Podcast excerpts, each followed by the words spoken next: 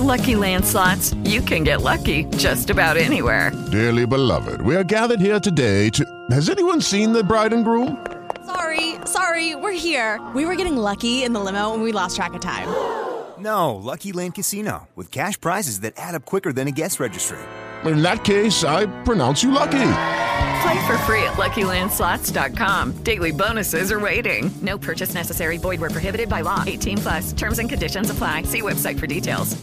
Hello, it is Ryan, and we could all use an extra bright spot in our day, couldn't we? Just to make up for things like sitting in traffic, doing the dishes, counting your steps, you know, all the mundane stuff. That is why I'm such a big fan of Chumba Casino. Chumba Casino has all your favorite social casino style games that you can play for free anytime, anywhere with daily bonuses. That should brighten your day a little. Actually, a lot. So sign up now at chumbacasino.com. That's chumbacasino.com. No purchase necessary. VGW Group. Void were prohibited by law. See terms and conditions. 18 plus. This is the true story. True story. Seven strangers picked to live in a lot. This is the true story of one podcaster picked to live in an apartment and have his voice taped to find out what happens when he stops being polite and starts going heel.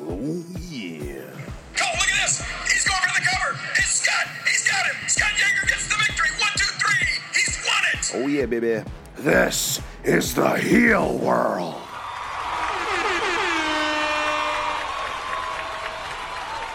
What is up, maniacs? Scott here with the Heel World, my podcast dedicated solely to the world of professional wrestling. This podcast brought to you by Challenge Mania Live Pittsburgh. This show is coming to you from the brand new City Winery in Pittsburgh, Pennsylvania on Sunday, June the 25th. But tickets go on sale this week, beginning tomorrow, April the 19th for diesel level patrons, April 20th, that's right, 420. So make sure you uh, buy your tickets before you start celebrating RVD style or Matt Riddle style over at challengemaniacs.com. And then on the 21st, if there's any tickets left over, you can get tickets at challengemania.live. We've already announced two guests.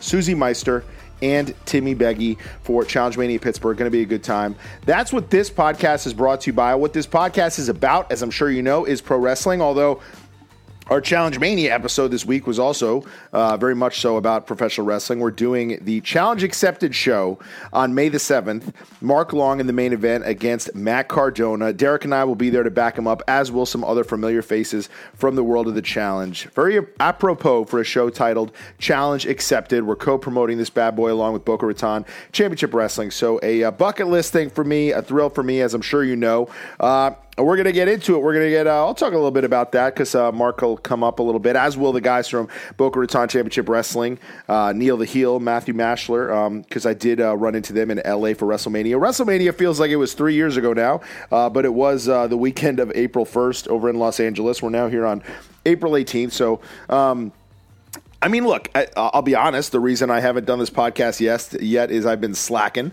Um, but I think it, it actually kind of works because after WrestleMania, you know, the wrestling world has a whole slew of podcasts that attack this stuff right away. Um, and the wrestling world changes and takes so many shapes on a, on a dime and on a week's notice that it's like, hey, having a little bit of se- separation from it um, can provide some context here. So I collected questions on April 4th, um, and uh, I'm going to read those, and hopefully they still apply. But as I said, so much changes in the world of pro wrestling.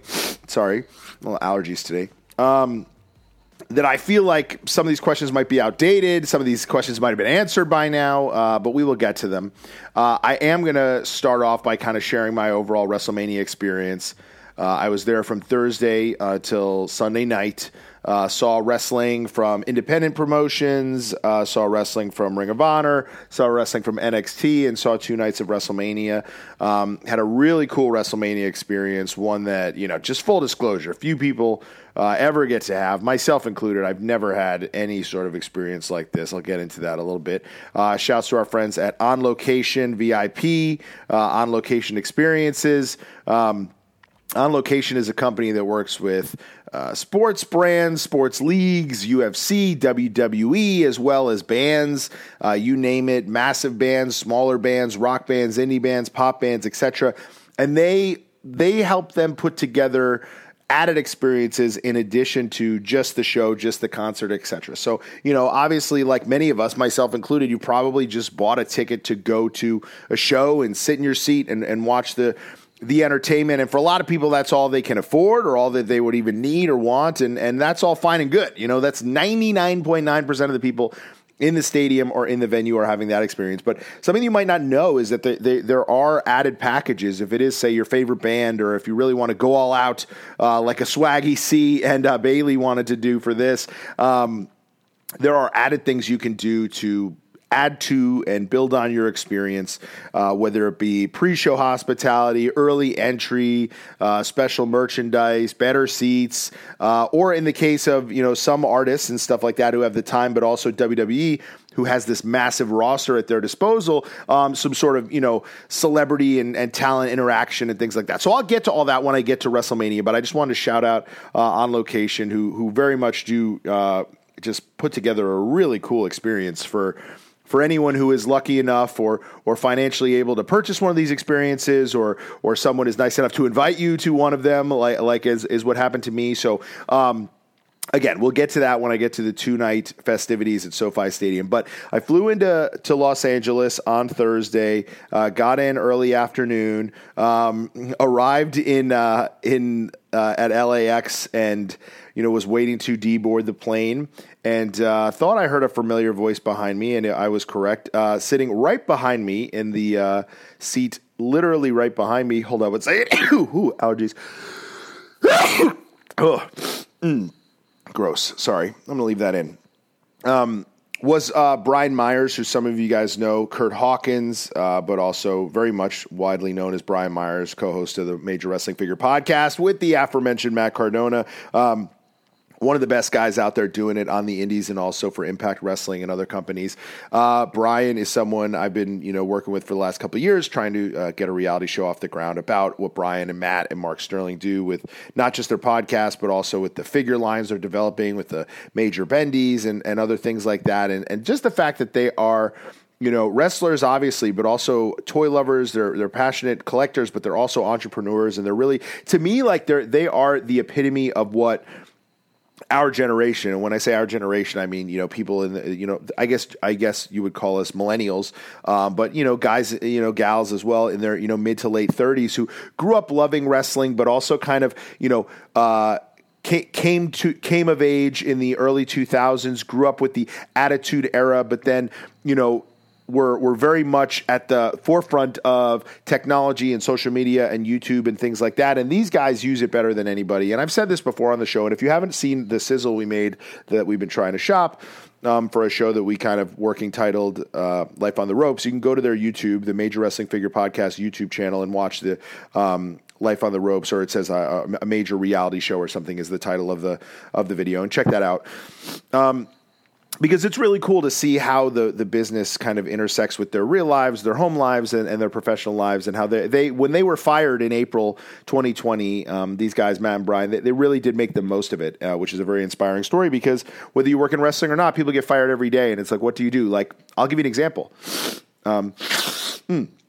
And again, apologies for the. Uh, the allergies that also sound like I am uh, snorting a ton of cocaine doing that during this. I promise I'm not. Um, so in uh, November 2017, I was let go from the production company I'd worked at since August 2015, I believe, or maybe 14, 2014. Yeah, I worked there from August 2014, um, pretty much full time through uh, November 2017. And I worked at this production company and I handled various projects and um, TV shows and ironically so, the business was the most booming uh, when around the time I got my exit. And the reason being is so I, I for a very much a large part of the time was the kind of the on staff production manager. I would handle pretty much anything that came in, and for the most part, they were kind of smaller projects that I could kind of handle all of them. And then uh, towards the end of the run there, there were a few big projects that had come in, and, and one of them I was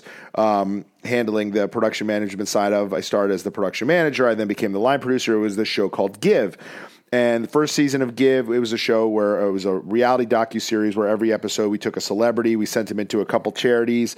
Uh, we made the charities think they were there to just kind of do a TV segment, but really they were there to evaluate them. They would then just then go to a panel of investor slash um, sort of I guess donors, uh, and they would decide which of the charities they were going to give a massive donation to, and then which one they would give a smaller donation to. But everybody got a donation of some size, and, and then they would go back and surprise the charities with a big check. It was a very feel good show. Aired on uh, Saturday mornings around noon, something like that, on NBC. We did 26 episodes of the first season, and we actually won the Daytime Emmy for uh, Outstanding Children's and Family Programming. I was also, in addition to being the production manager, line producer of the show, I also provided the voiceover narration for the show, which is very cool. It's the first time and only time I've ever done that uh, for a full on series. Um, so I narrated every single episode of the show. If you've ever seen the show Give, that's my voice. This is Give, and I narrate the entire episode. And there's very much a lot of voiceover in the episodes. Uh, to bring a challenge tie-in, uh, Jamie Chung, um, not so much from her time on Real World and the Challenge, but because she is in fact a movie star now. She was one of the guest hosts of one of our episodes, as was Sterling K. Brown and Mark Teixeira, and we got a, re- a lot of really cool names who did this show. Um, it was executive produced by Blair Underwood, who some of you guys might know from movies and shows like uh, Agents of Shield, and uh, Jenna Bush Hager, who you know from the Today Show, and of course she's the daughter of uh, former President George W. Bush. Um, and so really cool project and i was very proud to have been at the helm of it and for it to kind of be my my project that I, you know, I did every call sheet and was at every local shoot and managed every single shoot and booked every crew member and again was the narrator of the show. And then so we obviously got a second season, you would hope, after winning an Emmy, um, which was supposed to be, I believe, another 26 episodes or something like that. But seven episodes into that, the show uh, lost its funding. And it was very much a heavily funded show because of all the money, not just that went into producing the show, but to giving money to the charities was kind of the function of the show. So you needed a lot of people putting money into the show to even make it happen, as well as the show did. It was a kind of not for profit show. Um, so uh, the show got canceled essentially, seven episodes in. And when this show got canceled, unlike earlier on in my career at this company where I would have just moved on to the next project, uh, because the projects at that time were of a, of a larger size, I wasn't able to handle Give and also the three other projects. They had line producers on staff to handle those. So when that show got canceled, it was kind of like, well, Scott's kind of expensive. We can't really afford to be just keeping him on to be nice anymore. And so they gave me my two weeks' notice. That's around the time Derek swooped in and asked if I would want him to do a challenge podcast. So um, this is a very long-winded way of me uh, of, of of me saying I relate personally to what do you do when you know the deck is stacked against you, when your life changes on a dime, when say an opportunity that you thought was going to be your life for the next two, three, four years, all of a sudden in the snap of a finger, or you know in the in a puff of smoke goes away. That's what happened to Matt and Brian with WWE. And instead of you know sulking and sitting on their asses, they I believe are more successful now, either financially or even creatively, especially than they even were in WWE when they were kind of hamstrung by the rules of being in WWE. Anyway, long story short, I know Brian. Uh, I heard his voice. I turned around. I'm like, dude, okay. So we end up chatting. We walk in the baggage, baggage claim together. We end up sharing an Uber to the hotels. He was at the WrestleCon hotel. I was staring, uh, staying nearby um, because I'm a Marriott loyalist, so I decided to stay at the Westin, but very much near the, the WrestleCon hotel. WrestleCon is this kind of fan convention uh, as well, um, and that, that I went to for one session. So I'll talk about that. So uh, flew in, um, Ubered with uh, Mr. Hawkins to the, uh, dropped him off at his hotel, got to my hotel, uh, did a quick shower change, etc. And then I was due at 4 p.m. at the WrestleCon Super Show, um, something I had been to once before. Um, it is it is very much kind of an all star indie show. Um, and uh, it was at the Globe Theater, which is really is now the current home of uh, Pro Wrestling Guerrilla (PWG). Another thing on my kind of wrestling bucket list. I've never attended PWG, but I got to go and go to a show there. I walk in. I've got a front. I'm, I'm at this show solo, by the way. Um, I go, I walk in, and I have front row seat. This place is small, so like front row seat, and there's not a lot at these shows. It's, I mean, if you've ever been to an indie show, what's crazy and cool, but also kind of frightening. There is not a lot of security. There's not a lot of space between you and the ring, and especially for a show like this, where there's a lot of high flying action. Like they come right at you, they land right on you. You know, like the chairs are getting knocked out of the way. Uh, there's not like a staff there to put them back. You got to do it yourself.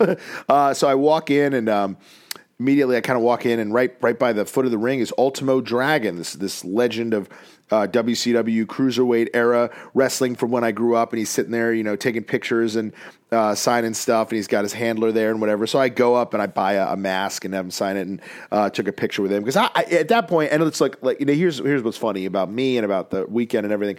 There's so much to do. There's so much to see. But like I had just flown in, and I was just ready to kind of take this weekend by storm.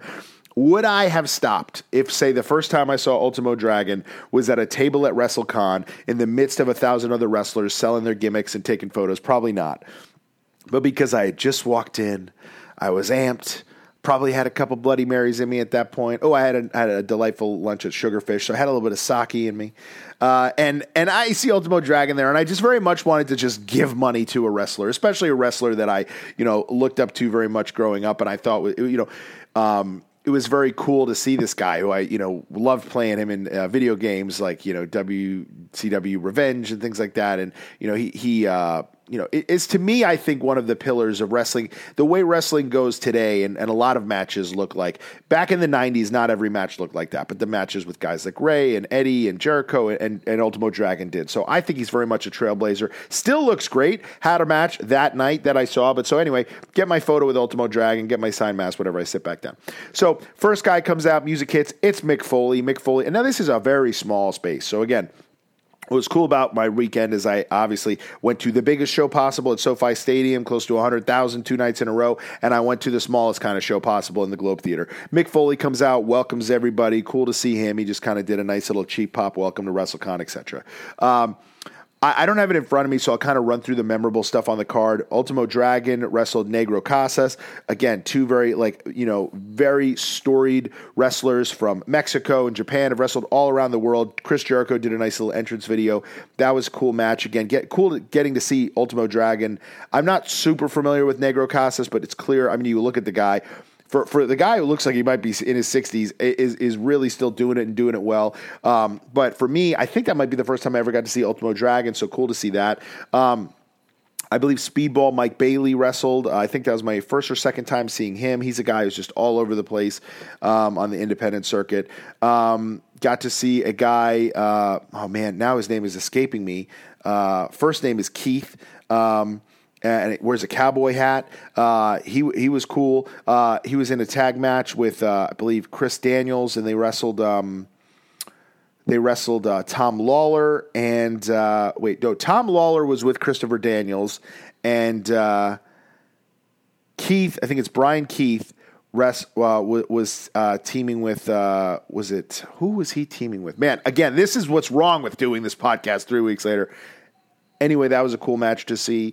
Um, and and the most memorable ma- matches to me on this card were the the luchador matches. There was a uh, a female Japanese uh, five on five tag that was interesting, but again.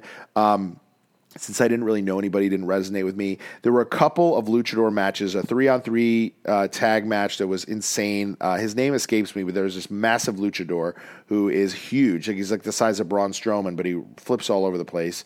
That match was great. And then the main event was Vikingo, El Hijo de Vikingo, who's been just tearing up the wrestling world lately. He, you know, had his match with Kenny Omega on AEW. He had a match the next day at Ring of Honor that I'll get to.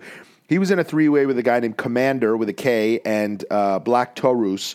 Um, they had a three way that was just unreal. And again, I was in the front row. They're jumping all over the place. They're landing on me. They're landing on the people next to me. They're diving into the crowd.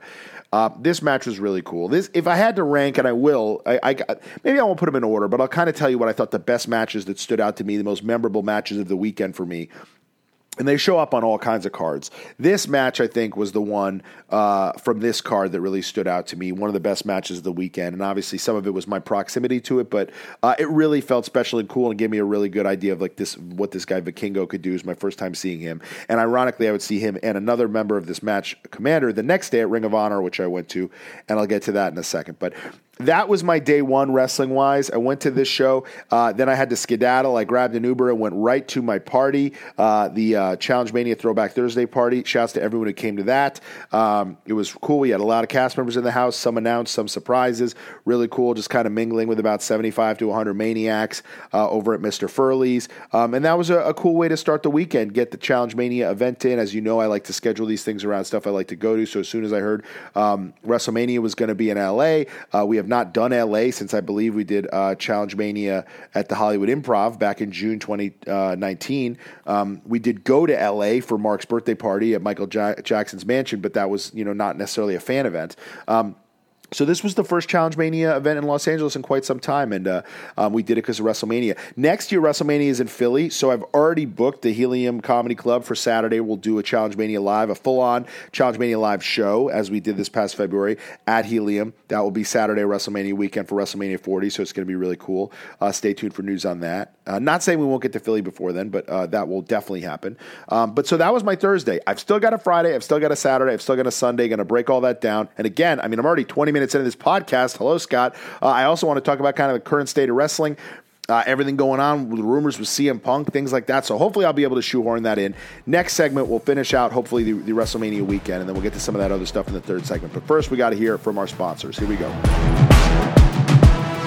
Hey guys, it is Ryan. I'm not sure if you know this about me, but I'm a bit of a fun fanatic when I can. I like to work, but I like fun too. It's a thing. And now the truth is out there. I can tell you about my favorite place to have fun Chumba Casino. They have hundreds of social casino style games to choose from, with new games released each week. You can play for free anytime, anywhere and each day brings a new chance to collect daily bonuses. So join me in the fun. Sign up now at ChumbaCasino.com. No purchase necessary. VGW. Void were prohibited by law. See terms and conditions. 18 plus.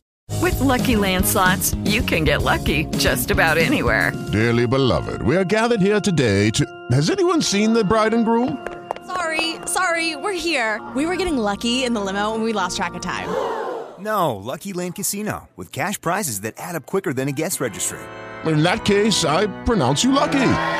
Play for free at LuckyLandSlots.com. Daily bonuses are waiting. No purchase necessary. Void were prohibited by law. 18 plus. Terms and conditions apply. See website for details.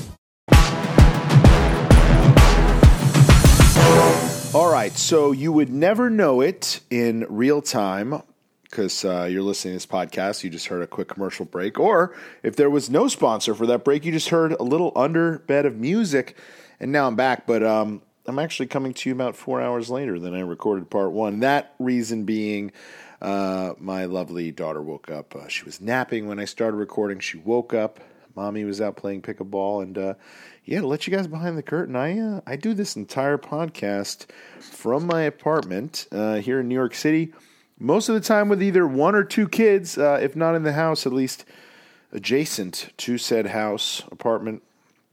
And yeah, so I'm often juggling many things at once. So um, I'm back now, though, ready to break down the rest of my WrestleMania weekend. Take some of your questions that came in like right after WrestleMania weekend, and uh, I haven't scanned them. They might be outdated, but I'm still going to try to get to as many as I can.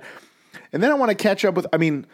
Right after WrestleMania, they announced that the WWE was essentially merging with the UFC under the Endeavor umbrella, uh, creating a new stockholder company under the ticker TKO. I mean, like that happened a couple days later.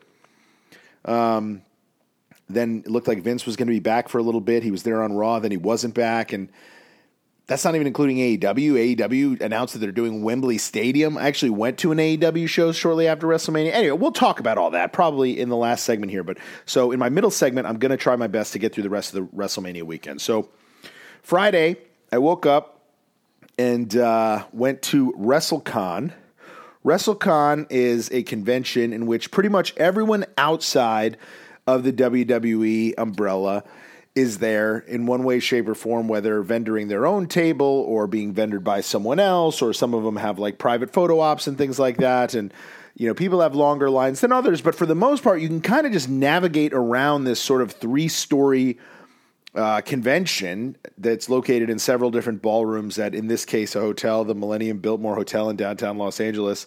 And you can just bounce from table to table and you can be buying and you know uh, buying wrestling merchandise and pictures and art and wrestling figures and things like that. You can be getting them signed by the people there. You can be getting photo ops.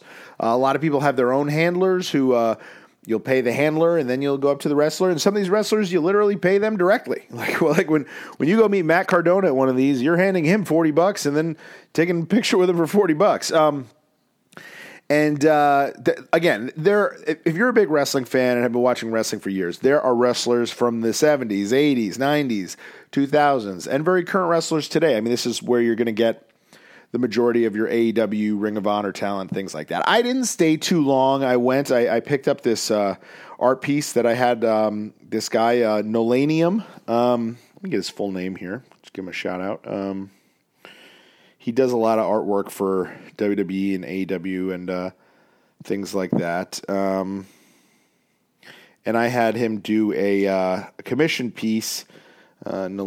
So his name is, uh, well, just says Nolanium, but I, you know, he's got a first name in there. But um, anyway, I had him do like a Penta art piece that I went and got signed by Penta. So uh, I went and picked that up. Uh, I went and said hi to Matt, Brian, and Mark. Uh, picked up a uh, one of their major bendies, actually a loose Conrad Thompson bendy. Um, you know, big Conrad guy. Modeled a lot of what I did with Challenge Mania after what Conrad had been doing with his podcast empire and continues to do. So, wanted to own that figure that they uh, developed and created. So I got one of those. Um, went around, did some perusing, shopping, etc. Um, what did I grab? I grabbed like a couple little trinkets here there. Picked up the art piece, as I said. Um, you know, got the lay of the land. I had with me a bunch of stuff that I would have maybe gotten signed by Ric Flair, but his line was like super long. Uh, Bret Hart had a long line. Um, and then for the most part, a lot of people, it's just like, you know, maybe a little short line or you, you walk right up. So I, went uh, and uh, had a nice little meet and greet with the uh, FTR, uh, spoke to them, um, happily paid whatever their uh, photo op price was. Um, I think it was kind of a hefty. I think it might have been seventy bucks or something like that. Um, but I wanted to say hello, introduce myself, get the photo. Uh, they, I will say, among like wrestling meet and greets and this and that, they totally take their time with everyone. They they did not feel rushed at all. We had a nice little conversation. I told them I was going to be at the show on Wednesday, that I would have a sign. Showed them the sign. Um, you know, and, and we had a nice little chat and, and very cool guys, happy to support them. And that's the thing is like, look, I've met a ton of wrestlers in a ton of different contexts and a ton, ton of different scenarios. Yes, the least, you know, sort of cool and, you know, hip way to meet someone is to like pay to meet them. But that's a lot of what these guys do for a living. You know what I mean? Like that, yes, they wrestle for a living, but also in their off time and in their spare time. And additionally on weekends, they're doing conventions and things like that. And, you know, if what you want from them is a photo with them, or obviously you want something to get signed, like, you know, I do understand that the idea of paying someone to get a photo with them, you know, feels a little cheap or weird. But I, look, that is the commodity. That's what people want, you know. Um, and so for me, it's like as much as I've you know met a bunch of these guys a million times, or I've gotten the the selfie at the wrestling show, or I've seen them out at the bar, or whatever it is. It's like when you're at a convention like this, I, I that's what they're there for. They're there. They clock in at 10 a.m. They leave at four, and while they're there, they're selling autographs, they're selling photo ops, whatever. So it's kind of rude to to go up and and and and, and look. Here's the thing: is all these guys and gals, and uh, again, most of them have a handler who would do this. But look, if you go up and you just say hello, you want to shake the hand, you want to say something nice, like I did with Wardlow actually on the Friday.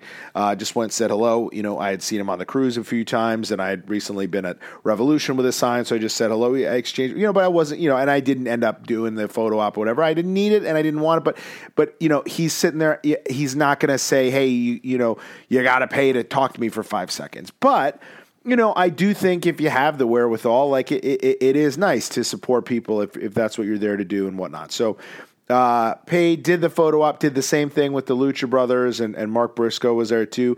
Um, showed Penta the commissioned piece I had had done, had him sign that, uh, got my photo with them, um, showed them the sign I was bringing to Ring of Honor later that night. Um, I've been on the sign kick lately. I don't know why. Um, uh, but so anyway, and then I got out of there, and then I got out of WrestleCon. I basically walked out of there with what I got. I mean, and look, it's cool. I mean, it, it's honestly cool to just do a walkthrough. Uh, but again, there's people there from Ward, uh, you know, uh, um, Wardlow was there as well, but uh, you know the um, the Warlord and Barbarian and Honky Tonk Man and Greg the Hammer Valentine, Ric Flair, to you know uh, the Steiner brothers, Kevin Nash, you know Goldberg was there, Jon Moxley, Britt Baker, Adam Cole, you name it. Pretty pretty much anybody not currently signed to WWE was there. So cool thing. Only spent about an hour there or so, and then got out of Dodge. Um, also had on Friday, I went into this vintage pop up thing run by Wrestling for Sale. Who, if you don't follow Wrestling for Sale, the number four Wrestling for Sale on Instagram. He basically collects and curates like vintage wrestling merch, sells some of it, keeps a lot of it for his per- personal collection, but he's often posting it and during WrestleMania weekends, SummerSlam weekends, things like that, he'll do these pop ups where you can go and wait on a line and go and buy some of the stuff. Now, I must admit, this stuff is pretty expensive. You know, a lot of it's just way out of my price range. I would never even dare. Uh, and not to mention, I'm a bigger guy. A lot of it doesn't happen to be in my size and things like that. But uh, he was doing it in conjunction with the Cheap Heat podcast, and I wanted to support those guys. They were doing it at this cool place that had a kick ass burger. If you're, if you're ever in uh, Los Angeles, this place, Button Mash, has a really great sort of smash style burger. Uh, fantastic burger. I think I ate two of them while I was there. Um, so I went, I hung out there to kind of kill time in between WrestleCon and uh, WrestleCon and Ring of Honor, and uh, hung out there. Bought a couple things from Ted. Bought a couple things from the vendors who do sort of reproduction or bootleg style stuff. So I bought this like Dennis Rodman shirt, this Owen Hart hat. These are made. They're modern day items. You know, some of them are, are sort of items that never existed. Some of them are sort of recreations of items that did exist. Items that, if they were the original, would be worth hundreds of dollars, if not thousands. But I mean, who needs that, right? Like, I don't need it. Like, I need the nod and the appreciation from the wrestling fans and the who see it. I don't necessarily need it to. I'm not as an elitist as some of these guys who need it to be the thing from 1992. And when you throw into me that like a lot of these things don't fit me that well that were made back then, I'm fine with buying a, a, a repro. But so I did actually buy a couple vintage items as well a Hogan shirt, a Jesse Ventura shirt. Um, and then I stuck around uh, for Stat Guy Greg to show up. They were doing a little heat and greet, as they call it. Said hello to Greg. Uh, and uh, spent a lot of time because he was there the whole time with Brian Dipperstein, who is MJF's uh, agent, I believe, and he's also Peter Rosenberg's agent. Now he's very active on the Cheap podcast as well. He's always been a pop in, but now he's like pretty much an every week guest. Um, he's hilarious. Uh, so I showed him the sign that I was later bringing to because you know uh, if you listen to Cheap Heat, you know it's like uh, unofficially like the most Jewish wrestling podcast on the air, being that uh, both Dipperstein and Rosenberg, proud members of the tribe, they talk a lot of bagels, they talk a lot of Passover, things like that. So I showed him this sign that I had made uh, to represent MJF on the following week in Long Island. It was supposed to be MJF Day. Also happened to be the first night of Passover, so I made the sign that said missing my Passover Seder to welcome the champ home or welcome home the champ or whatever it said. I showed it to him. He texted it to uh, MJF. So I'd had very high hopes that MJF was going to acknowledge the sign on Wednesday. Spoiler alert, it didn't happen. I went one for two as far as uh, the signs paying off. But so hung out there, good time, got some swag. Then went to the Ring of Honor show, 4 p.m. start time because of this time difference. Went there, and I'll admit, like I will say, I mean, I go to a lot of AEW shows, I go to a lot of Ring of Honor shows. This was clearly like a stripped down crew um, to the point where what I noticed was, and I had a pretty good seat, but I noticed like the, the the crew and like the sort of the tech team, the camera operators, they were stripped down to the point where like they don't have enough camera guys to be like doing crowd shots and stuff like that. And like and like maybe also Ring of Honor is just not known for that stuff. Uh, but so you know, having this good seat, having this sign, I just felt like you know, it, not like every show has to be about me getting on a camera, but that sort of seemed like it wasn't going to happen. It didn't happen. Another sad element was this great ladder match I had been looking forward to. The Lucha Brothers end up winning the tag titles in this great ladder match, but during the ladder match, Dante Martin got injured pretty brutally. That was unfortunate. The opener, which was two of the three members of the three way I had seen the night before, Vikingo and uh, Komander, great match, awesome match. Cool to see it on that stage, but I think the better version of it was the day before. Um, I don't know if it was just a little looser. Maybe the small venue felt a little. Not that the Ring of Honor show was in a huge venue, but it was in the US, USC basketball arena. Um, the smaller venue and just maybe the uh, just the added element of having Black Taurus in the match. Whatever reason, I, I, I like that match a little better. Um, the Eddie Kingston and Claudio match was good. It was a solid main event. Uh, there was some other stuff on the card. Shibata surprised, I think, everybody by winning the Pure title over Wheeler Yuta. Um, and it was a good show. It was, it was a good show. It was a fun show. I'm glad I went. I sort of chose that over SmackDown. I don't think I would have necessarily loved SmackDown either, but um, the Ring of Honor show, I will say, as much as it delivered and it was solid, ah, something was missing from it. And and and I don't know. Maybe, maybe it was just overall that kind of WWE very much so owned this weekend uh, with with WrestleMania and a the experience I had at WrestleMania. But I think just all the buzz in the air and everything with Cody and Roman feeling so big and awesome and you know, and and and maybe AEW and Ring of Honor aren't trying to compete with that. Maybe they're trying to kind of stay in their lane, which I think they very much did. But for somebody who goes to a lot of AEW shows and was very excited about the Ring of Honor show, I would say it was solid, but uh, I wasn't necessarily so thrilled that I went and, and carved out the portion of my weekend or my day. Uh, and I would say like the one match from it that I that I think really stood out was probably the Eddie Kingston and and uh, Claudio match. Uh, I did skip out a little bit early. As soon as they counted the three, I was out of there, so I missed kind of the post show pre- uh, stuff because I wanted to grab an Uber. And I was so just, I was so knocked out at that point. I literally went, um, I think, did I grab In and Out Burger that night? I think I might have. Um, and then I was out, or, or maybe I grabbed something else, but I, I, went, I was done. I went home and went to bed. Um, Woke up on Saturday. Uh, Grayson Waller, who is uh, one of the standouts in NXT currently, good friend of Mark Long, big challenge fan, was on Survivor uh, Australia. I had sent him some swag a while back. He slid into my DMs about a week before and was like, "Hey, are you going to be in LA? I think I saw you were. Would you want to come to NXT?" So he uh, sent me some tickets. Um, I went to NXT. It started again because of the time difference at about nine thirty or ten a.m. Um, but I was able to walk there. It was at the the former Staples Center, now Crypto Arena. Um, I got there a little early, so I, I was uh, going to check out the uh, the store, the Superstore, and the. Uh, Superstore is sort of what used to be called Access. Now it's basically just a store. They do some stuff there, whatever.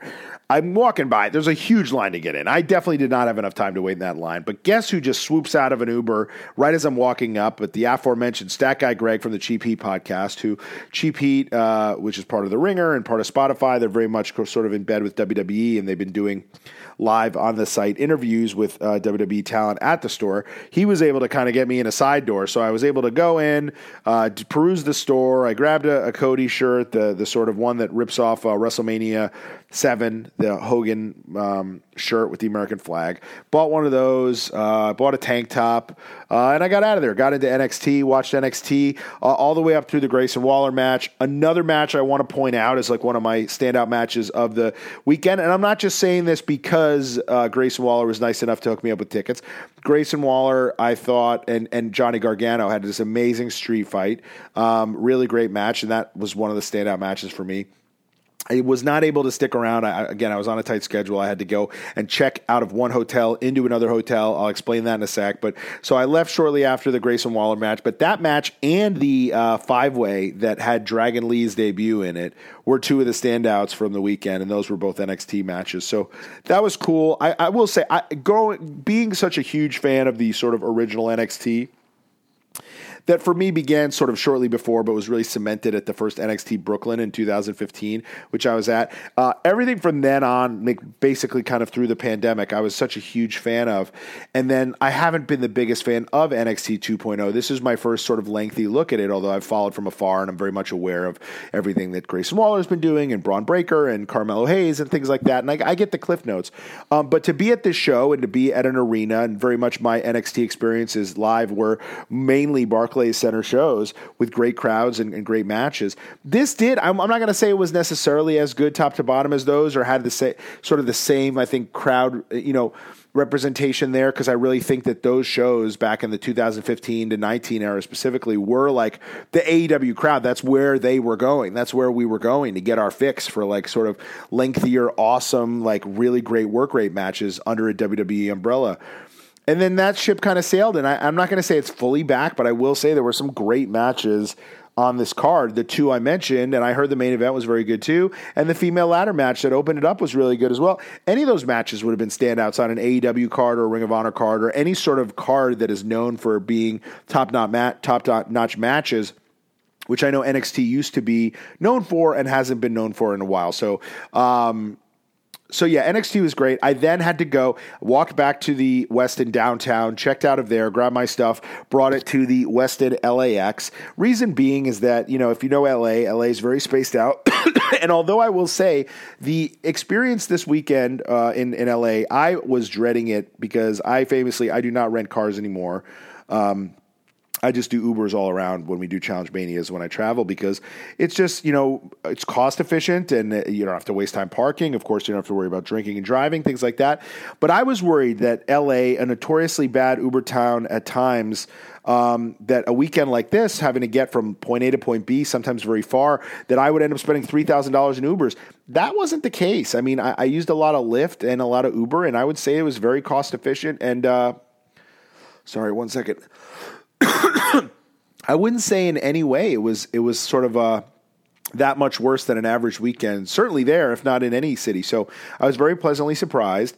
Um, but because everything's so spaced out, so my first couple days were very much the things I was going to between Ring of Honor, WrestleCon, etc., and, and and NXT. It turned out uh, downtown LA, and then SoFi Stadium is in Inglewood, which is much closer to the airport and kind of out in the middle of nowhere. But I was also planning on taking the red eye out on Sunday night after night two of Mania, so I wanted to be out there. I wanted to be out there. Um, so I would have easy commutes to and from the uh, WrestleMania if need be, and also if I had to leave my bags at the hotel, be able to grab them, make the red eye, and, and whatnot. So Marriott loyalist, as I said, so Westin downtown, Westin Airport, but uh, yeah, went from one Westin to the other. The Uber guy picks me up, and he was very funny. He was like. Uh, just making sure uh, you're going from the Westin to the Westin. Uh, and I'm like, yep. He's like, oh, did you go, come to the wrong Westin? I'm like, no. And I explained it to him. So went, dropped my stuff, um, and then headed over to SoFi Stadium to meet uh, Ben and Paul, who I was going to the show with. Um, again, uh, Ben with uh, you know was the was the one who kind of set up the the experience of the seats and everything like that, and uh, a challenge maniac. Hopefully, he's hearing this. If he's not, maybe someone will give him the message. But uh, shouts to him.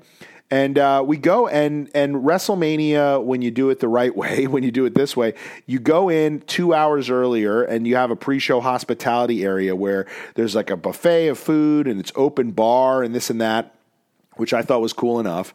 Um, and then they also all of a sudden will bring out all these wrestlers. They brought out probably a dozen or maybe 10 wrestlers. Uh, the first day, I'll try to remember everybody, but the first day it was. Um, Kurt Angle, Bianca Belair, uh, Asuka, um, uh, oh God, uh, Raquel Rodriguez, um, Liv Morgan, um, hmm, uh, uh, oh man, oh man, D- Dexter Lumis, um, and they were all just kind of again like sort of if you've ever been to Challenge Mania meet and greet, just kind of meeting and greeting and whatnot. um, then um, Mark Long showed up with the BRCW crew. They have, and, and we told we told some of this story on the uh, the Challenge Mania podcast this week. They had like the better package where they flat out like walk them down to the ring to take photos next to the ring. They were nice enough to bring me with them, so that's how I got that photo op. Um, then ran into a few other people in the pre-show hospitality on day one, including Swaggy and Bailey. I knew Swaggy was going to be there, and I knew he probably was going to be doing it in style, which I was right. Um, so he was there. They walked in. We said hello to them, took some photos. They flew in all the way from Puerto Rico to go to the show. So if you guys don't know, Swaggy C, huge wrestling fan. Uh, he's, I mean, he almost tweets more about wrestling than anything other than maybe finances and things like that. But he is a huge wrestling fan. Um, and then, ironically, their WWE is coming to Puerto Rico next month, so I think they're going to that too.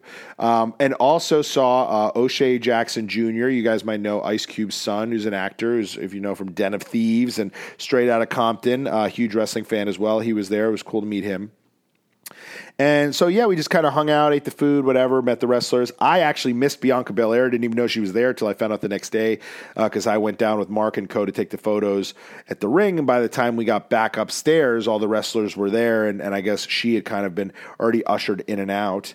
Um, and so then we went up to our box. We were in a box, which, like, look, you know, at, at, one of these things, I always say, like, box is bittersweet because, like, you get the food, you get the whole thing and whatnot, but they're high up. But for something like this, where the stage is so impressive, um, it was kind of cool to be high up. And, like, having already gone to a couple shows where I was close to the action, I didn't mind it. It was awesome. And, what I didn't even know was going to happen was they literally halfway through the show, I think it was during uh, So it was night one. They did it, I believe, during Seth Rollins and Logan Paul. All of a sudden, they walk into our box with Liv Morgan. Um, so it was Liv Morgan, Rick Boogs, um, Liv Morgan, Rick Boogs. Um, hmm, who else? Liv Morgan, Rick Boogs, um, Baron Corbin, Jimmy Hart, um, and who else was it? Oh, it was mm, her name escapes me. Sorry, another female wrestler. Uh, and they just come in our box and hang out in our box for like pretty much like the whole match. Uh, and just hanging out and uh, took pictures with everyone who was in the box and things like that. The box also, when you entered, in addition to obviously having food, open bar, etc., had um, uh, like a stack of the programs, which I think if you buy them downstairs are like forty bucks, fifty bucks, and a stack of WrestleMania hats. Um, and so night one, I would say there was. I mean, I thought night one was one of the best single day WrestleManias, uh, even alone on on I've ever seen. Um, I thought that Logan Paul and Seth Rollins was great. I thought the opener with John Cena and uh, and uh, Austin Theory served its purpose. I thought. I thought the tag match I thought overachieved. That four way tag match. I love some of the spots in that. Um, and then, you know, we get into the last two matches, which we decided to actually, we had seats down below as well. We went down below, not like fully onto the floor, but like right above, I think like kind of the front floor section to watch the Rhea Ripley and Charlotte match. That was Aces, fantastic women's match. And then the tag team title match between, um, between your your uh, your Usos and your um and uh, Sami Zayn. Sorry, one second. oh man, I'm sorry, guys. This is terrible. Apologize. Um, Usos and Sami Zayn and Kevin Owens was was one of the best tag team matches I've ever seen on a WrestleMania, and it was the main event, and it was it was really cool to be down there for that and feel the energy. And I made the joke that between uh, between Becky Lynch's music uh, and uh, and and uh, Sami Zayn's especially is like I believe WrestleMania's here was probably like the biggest ska concert ever on record. But really great match. I think everybody saw it coming, but I thought the sort of you know the ending of the Usos' reign and and kind of the in a way being able to give Sami Zayn his WrestleMania moment, even if it wasn't with a singles title win, was really cool. And it felt good to be down on the floor. We did obviously uh, we, we felt it on the back end because it took a while to try to find a car out of there, which we did, and eventually got out of there in an Uber. Um, uh, we had to like you know pay the guy cash or whatever, and uh, we ended up going to the WWE hotel, hanging out uh, with some people at the bar. That's where uh, Mark and Co were staying, um, as well as Grayson Waller and the Spotify crew, things like that. Uh, so we're hanging out at the bar alongside Ric Flair and Bret Hart, Booker T, and uh, Hurricane Helms, and who Stephen Amell was there from Heels, and. Um, LA Knight was there, and uh, it was cool. And you know, you're just hanging out and drinking. You're trying not to bother people. I, I, I, I uh, the the one person I uh, bothered, uh, not bothered, because I think we used the bathroom at the same time, and we came out and uh, I said something nice. This is Bret Hart. Uh, I I'm a huge Bret Hart fan. He's been my guy since I was a kid. I think he's the best in ring performer of all time. I know it's him or Shawn Michaels. Obviously, it's a point of contention, but I've always been a Bret guy. And so I said some nice words to him. I wasn't going to bother him for a picture, and then someone stopped us and asked if I would take a picture of them. So I was like, all right, fine. And then I was like, you know what? Can I get one too? So I got one. Um, and it was the best picture there ever was and the best picture there ever will be. Um, but so uh, hung out there for a little bit. And then again, day caught up with me. Finally went back to the hotel, clonked out. The next morning, uh, I'm going to try to bang through this because I got to get to the break. I'll come back, do the questions and the other stuff. But uh, came back the next day, had some brunch with some local friends, um, and then went and uh, back to WrestleMania night two. Night two, same deal. Pre-show hospitality. They rolled out a ton of wrestlers beforehand, including the new tag champs with their belts, Kevin Owens and Sami Zayn. Um, who else was there? Elias, uh, Diamond Dallas Page um, uh, Bronson Reed. Who else was there? Uh, Braun Strowman, Rick Boogs again. Um, so it was really cool. Again, they kind of hung out. And then uh, during the show, they brought to our box Dominic Mysterio, who the night before had this banger with his dad, uh, and Rhea Ripley, who had had the other banger against uh, against Charlotte. They came up with, uh, I believe, um, who did they come up with? Oh, man. Um, uh, they came up with someone else. I'm sorry. I'm, I'm losing it. Um, but so, and, and night two, I think, I mean, being, I was wearing a Dusty Rhodes shirt. I thought it was leading to and was going to be all about Cody dethroning Roman Reigns. And I, like everyone, was soured by the fact that that's not what we got, that, that we got Roman continuing his reign, that it happened by way of a shoddy finish. Uh, Solo Sikoa, who had been ejected already, coming back. I'm going to save this for segment three, but um, night two was fun. It was great. It was, again, amazing hospitality, amazing uh, just experience um, to have experienced WrestleMania this way. We stayed in the box the whole time this night. Um, and then uh, Ben was nice enough to give me a ride to the airport. Made it with flying colors. Got there, was able to check my bags, hang out in the Delta Lounge for a little bit, get on my red eye, which left at eleven fifty nine, uh, and I was back at home the next morning by eight by eight a.m. So.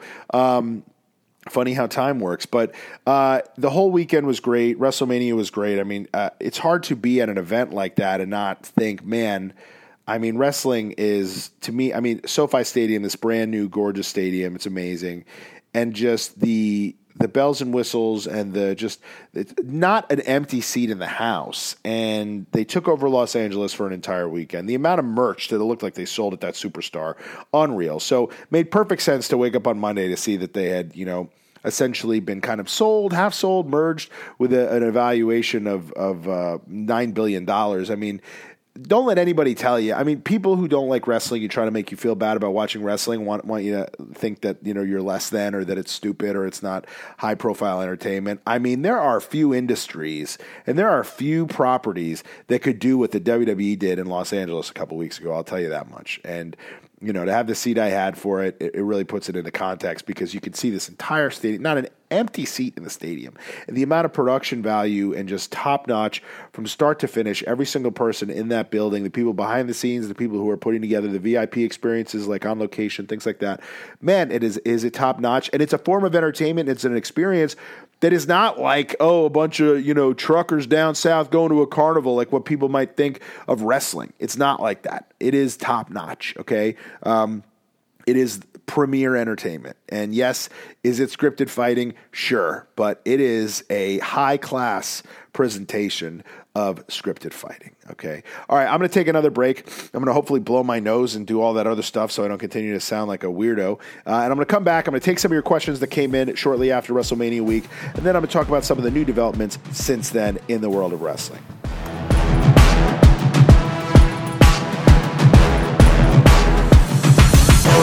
All right, so hopefully you haven't tuned out due to all the name dropping and humble bragging and things like that about my WrestleMania time that weekend. But uh, it was good stuff. If you want to see some photos uh, attached to the weekend, go to my Instagram at Shot of Yager. I think I posted some of them. Uh, John says, with Vince in charge and his booking, do you think many of the AEW and indie talents will be eager to sign with WWE? It seemed like when Triple H was in charge, there was more interest in signing to WWE. Um, well, again, this came in a while ago, and it looked like maybe Vince was in charge that following Monday. Now it looks maybe not so much. So what I'll say is, I don't know. And again, AEW now seems like it's moving in a di- certain direction as well. So I'd say it's not as cut and dry. I'd say it's person specific, right? Like I'm sure there's people, Rusev might be one of them, who knows, who are probably now maybe a little bit disenchanted with having gone to AEW and having having had it not live up to what they maybe had thought it would be. Grass is greener and all that. Um, but then you probably have people who feel just fine, and a, a guy like Keith Lee who's probably loving it and, and doesn't want to go back or whatever, you know. So I'd say it's probably person specific, and you'll probably have the door swinging both ways. I wouldn't be shocked to see someone like a Ricky Starks or an MJF go to WWE someday. I wouldn't be shocked to see somebody from WWE want to go to not just not just AEW but New Japan or somewhere else like that if if they're getting disenchanted over there. So. Um, I think wrestling is just in a really great spot, and I think that yeah, we were we were a little bit scared after that uh, Monday after Mania that Vince was going to have more of his stamp on things, and I think that's cooled a little bit. Although although it does seem like he is more involved than we thought he'd be six months ago, so that is kind of scary, as is his mustache. So uh, Jennifer Robar says, "Did you see what happened with Shano? Did you like how Snoop Dogg and Miz improvised? Yeah, I mean, really sucks to see anybody go down with an injury." Um And you know, sucks to see a guy like Shane who's not, even really making wrestling part of his daily routine these days go down with an injury that's probably going to suck for him. Um, but I thought uh, Snoop Dogg and everybody who was involved in kind of calling that audible did a great job of uh, of you know fixing it, making the most of it. Meredith says, "Great pick of you and Sami Zayn. I adore him, and I'm so happy for him and Kevin. Would you would like to hear your thoughts on the Endeavor UFC WWE merger? What impact do you think this will have on wrestling in the future?"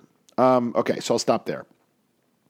Truth be told, I don't know. Um, some of the scarier changes I think that could come of this are it's possible that, like UFC has done uh, with sort of their ESPN deal and whatnot, I wouldn't be shocked if maybe some of the bigger WWE events did come with a price tag maybe in future years.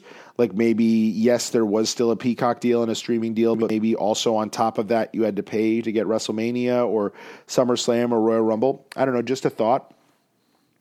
Um, I will also say for people who care about this sort of thing, um, you know, I, I, think WWE does a good, like does a better, uh, a better job of sort of hiding their politics than uh, UFC does. So I think kind of merging there. I mean, you saw it like, I mean, and look, I'm not trying to get political, whatever, who cares? But I'm just saying, like UFC two weeks ago, front row at UFC, who do you got sitting there? Donald Trump, Kid Rock, Dana White, and Mike Tyson. And it's like, I don't think WWE would do that. UFC obviously is doing that. Now they're technically the same company.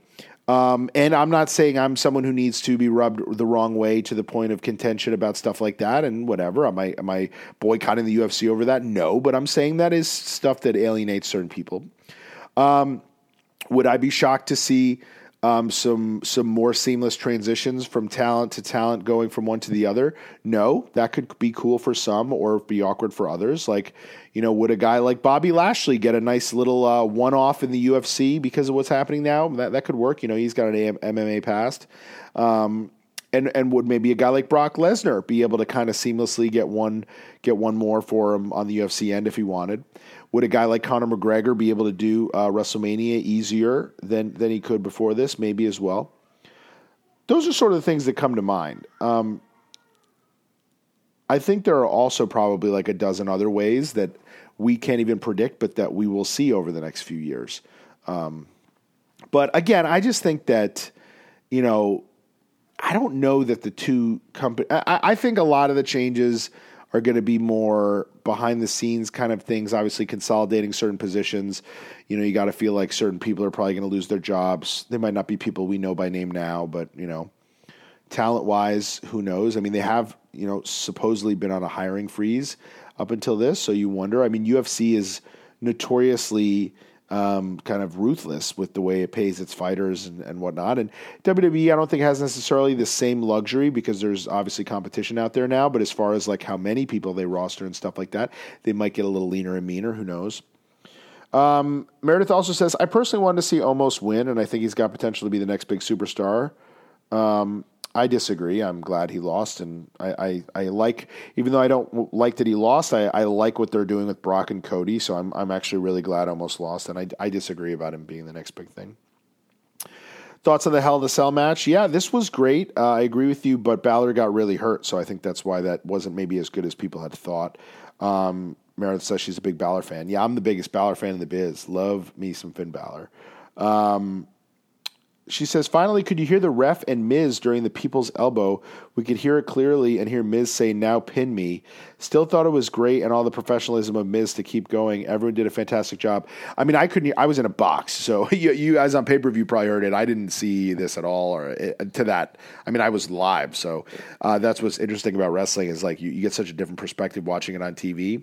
Uh, but yeah, I mean, look, that was an in the moment thing. And, and, and the gift of the curse of it is that, yeah, they called it on the spot. You were able to hear him say that. But also, here you are writing into a podcast commending them from them for them being able to make the most out of a bad situation. So we all kind of know wrestling is that kind of thing. So um, it's not like anyone found out wrestling was fake uh, with that moment, you know.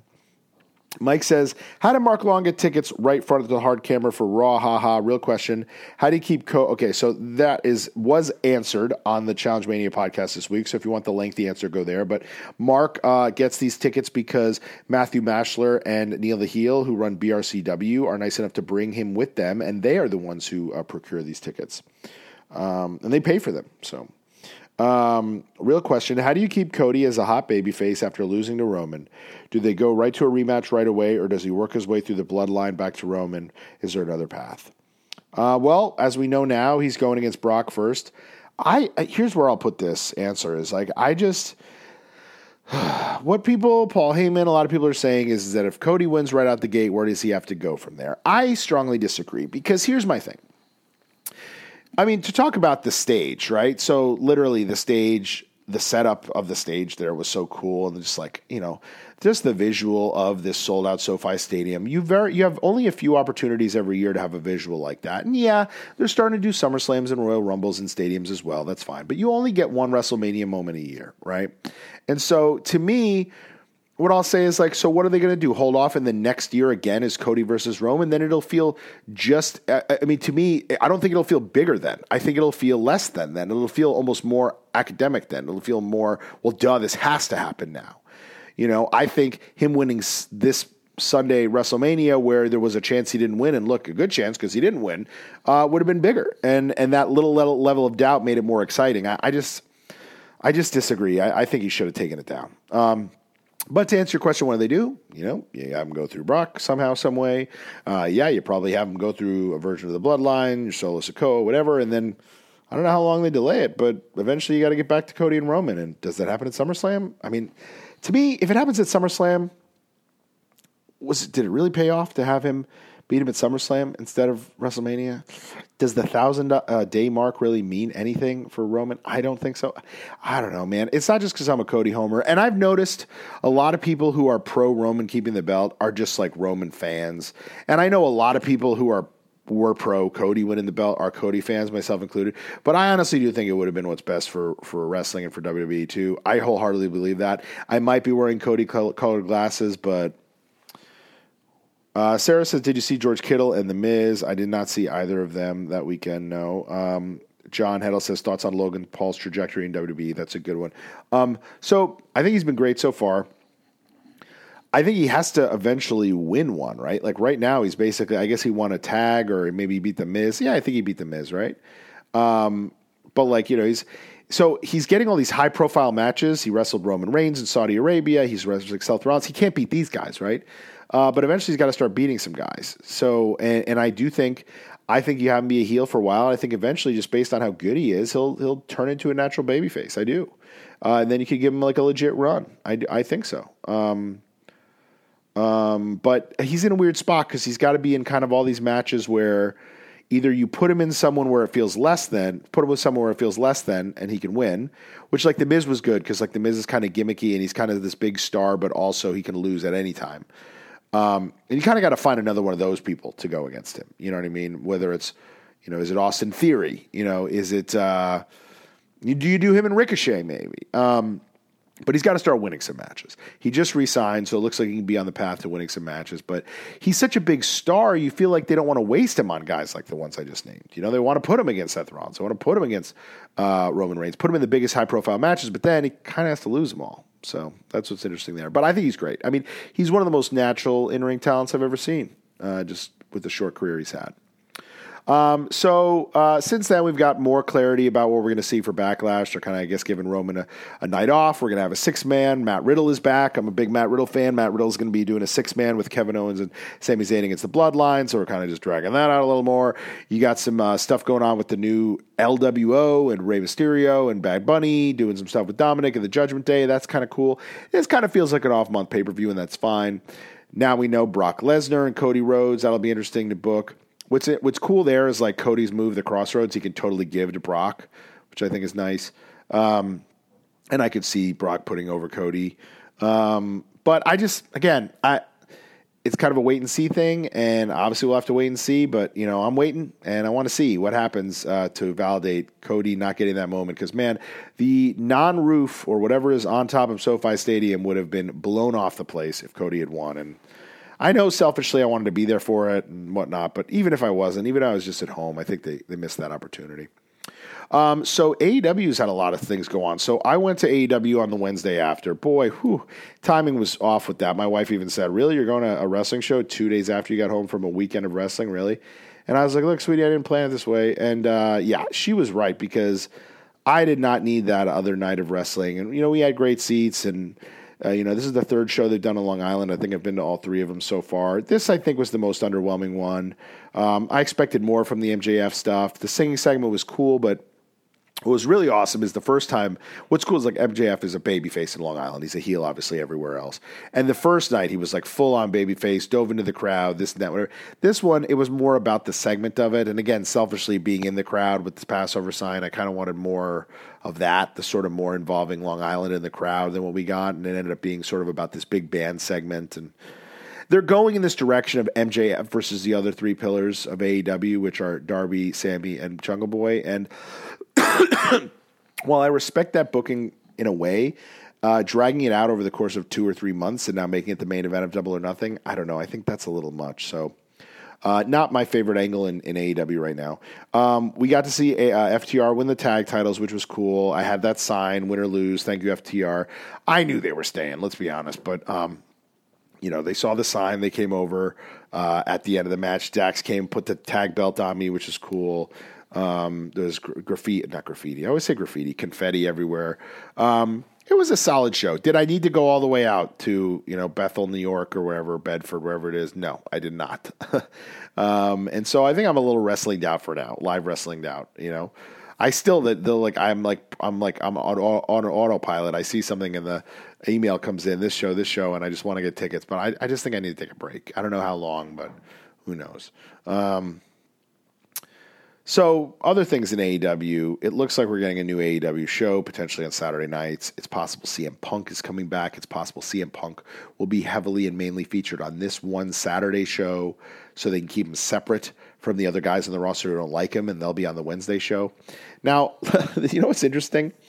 You know, this feels very weird and feels very gross, but in a way, it's like actually like a realistic brand split, right? Like the brand split in WWE always felt so contrived and like, do we really care about Team Raw versus Team SmackDown? But if like this is actually happening, like kind of will be a Team Dynamite and a Team Collision or whatever. Um, they also announced they're doing Wembley Stadium, which they did. They announced this while I was in the arena in Long Island, on Long Island, and uh, I shot my pants because they announced it for being the week before uh, All Out. I've had the you know Rosemont Zanies on hold for a year. We're trying to make that Chicago show a yearly tradition, but look, selfishly and transparently, I'm trying to make it a tradition so I can go to All Out every year. And they announced All In the week before at Wembley Stadium. And so I thought, oh, well, I'm toast. Then they're not doing All Out. Now it sounds like they're doing that and All Out the next week. I have no idea how this is going to shake out. Rumors are All In might not be a pay per view. Either way, two big shows back to back, kind of weird. I'm interested to see how it shakes out, but um, we're still going full steam with our show. So I'm hoping that karma pays off, and if I just if you build it, they will come type of thing.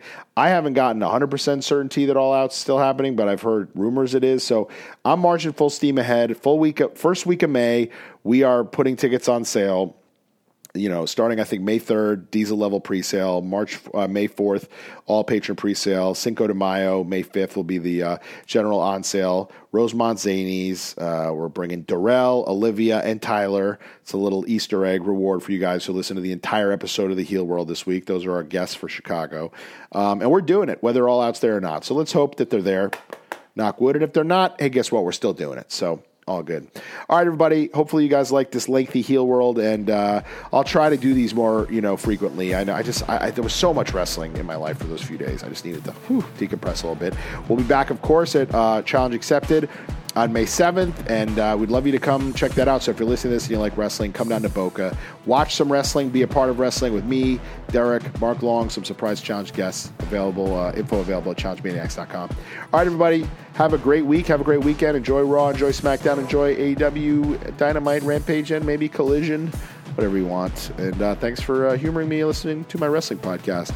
Peace, everybody. Scott Yager sucks, and he's a complete piece of shit.